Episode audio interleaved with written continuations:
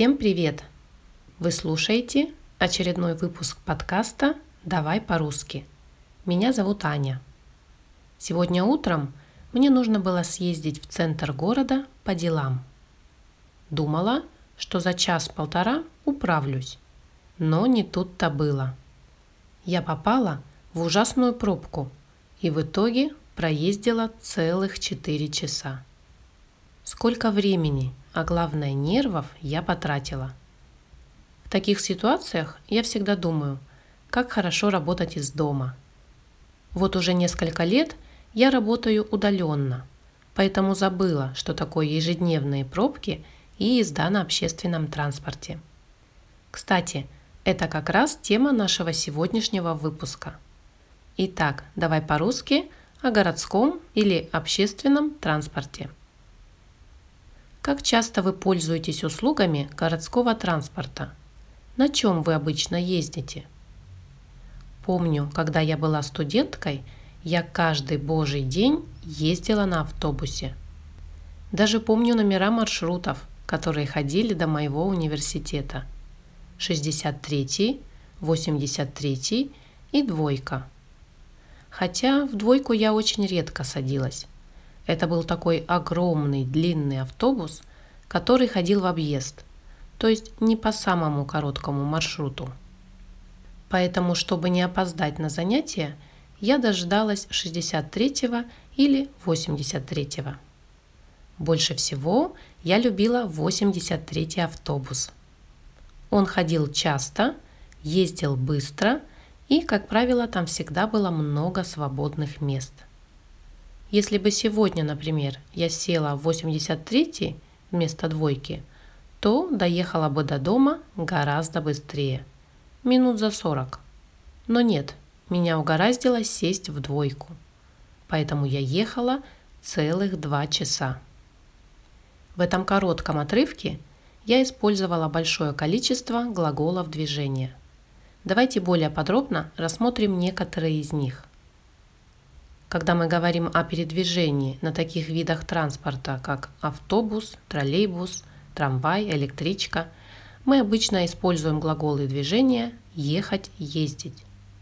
Например, ранее я сказала, когда я была студенткой, я каждый день ездила на автобусе. В этом предложении я употребила глагол движения «ездить», в значении туда-обратно. То есть я доезжала до университета и вечером возвращалась обратно домой. Не оставалась там ночевать. Также в этом предложении речь шла о регулярности движения. Я ездила в университет каждый день в течение пяти лет. В значении регулярности мы также используем глаголы движения типа «ездить». В свою очередь глагол «ехать» был использован в следующей ситуации. Меня угораздило сесть в двойку, поэтому я ехала целых два часа. Ехала, потому что здесь речь идет о процессе, целых два часа, и направлении в одну сторону, из пункта А в пункт Б. В данном случае из центра города до дома. С глаголами «ехать», «ездить» более или менее разобрались. Почему же, говоря о транспорте, мы иногда используем глагол «ходить»? Ведь ходим мы обычно пешком, а у автобуса ног нет. Дело в том, что когда речь идет о регулярности движения какого-либо транспорта, то есть о его расписании, мы можем использовать глагол «ходить». Например, пятый троллейбус ходит редко. Из этого предложения мы понимаем – что временной промежуток между троллейбусами пятого маршрута очень большой, то есть на линии таких троллейбусов мало. Еще один пример. Зимой автобусы плохо ходят. Отсюда мы понимаем, что зимой автобусы ходят нерегулярно, возможно потому, что замерзают и чаще ломаются. Ну и последний пример – 83-й автобус ходит допоздна. И это правда. Мой любимый идеальный маршрут. Никогда меня не подводил и даже в первом часу ночи довозил до дома в целости и сохранности. Сейчас, например, существуют специальные мобильные приложения, с помощью которых можно в реальном времени отследить, где находится тот или иной автобус. Да и сами автобусы сейчас ходят намного чаще. А раньше, помню, стоишь на остановке, мерзнешь и не знаешь, подойдет твой автобус или нет. Но самое интересное начиналось, когда автобус наконец появлялся на горизонте. Вы, наверное, подумали, что люди спешили выстроиться в очередь, чтобы стройным рядом зайти в автобус. Должна вам сказать, что зимой при температуре минус 30 очередность никто не соблюдал. Заходили все практически одновременно. И самое интересное, что количество пассажиров и размер автобуса не имели никакого значения. Каким-то волшебным образом все умещались. Правда, ехали потом всю дорогу, как селедки в бочке. Но, как говорится, в тесноте да не в обиде.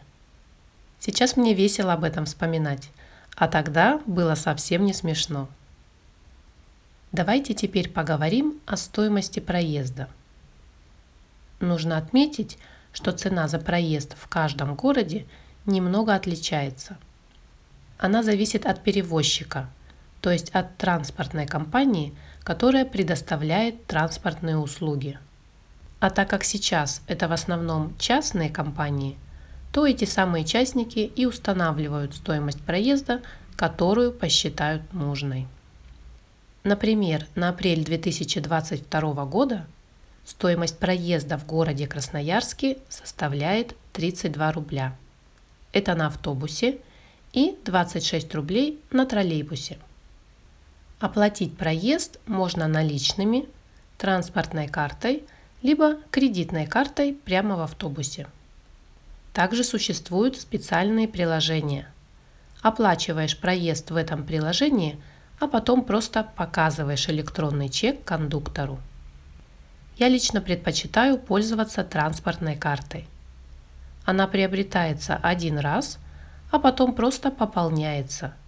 То есть ты кладешь на нее деньги и пользуешься. Очень удобно. Пополнить карту можно самостоятельно в специальных терминалах – либо на почте. Кстати, в русском языке есть интересное выражение «ездить зайцем». Оно означает ездить без оплаты проезда, без билета. Говорят, что это выражение пришло к нам из французского языка и дословно переводится «путешествовать как кролик». Имеется в виду, что безбилетный пассажир боится быть пойманным и поэтому дрожит, как кролик. Признаюсь честно, один раз я случайно проехалась с зайцем. Помню, я училась в школе и раз в неделю ездила в бассейн. Обычно у меня были деньги ровно на две поездки, туда и обратно. Так вот, как-то раз на обратном пути я случайно села не в свой автобус. А когда опомнилась, было уже поздно. Пришлось выходить и пересаживаться в другой автобус. А денег на дополнительную поездку уже не было. Помню, как же мне тогда было стыдно перед кондуктором. Слава богу, кондуктор попался адекватный, вошел в мое положение и позволил доехать до дома без оплаты проезда. Как вы уже поняли, помимо водителя в автобусе работает кондуктор. Он рассчитывает пассажиров – то есть собирает деньги за проезд, а взамен выдает билет. Когда в автобусе очень много народу, и кондуктор не может протиснуться между пассажирами, чтобы принять оплату, он, как правило, кричит на весь автобус. «Передаем за проезд!» И тогда пассажиры начинают передавать оплату через весь автобус. От кондуктора можно услышать и другие объявления. Например, Рассчитываемся за проезд. Готовим деньги. Кто еще не заплатил? Таким образом, кондуктор напоминает вновь вошедшим пассажирам о необходимости оплачивать проезд. Зайдя в автобус, вы можете сесть на свободные места и ехать сидя, либо ехать стоя, Только, пожалуйста, не забывайте держаться при этом за поручни, чтобы не упасть.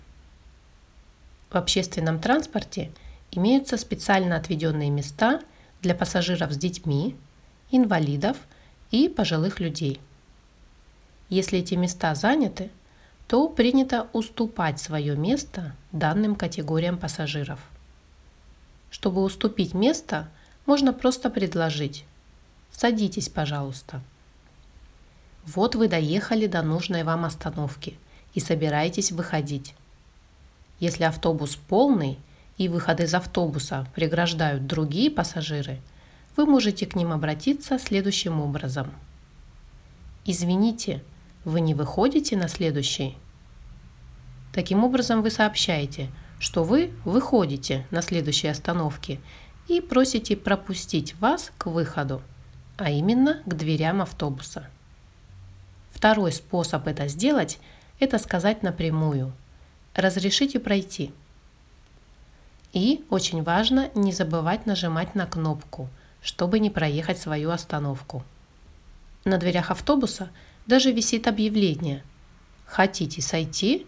Заранее нажмите кнопку». И также очень часто в этом объявлении пропущены знаки препинания.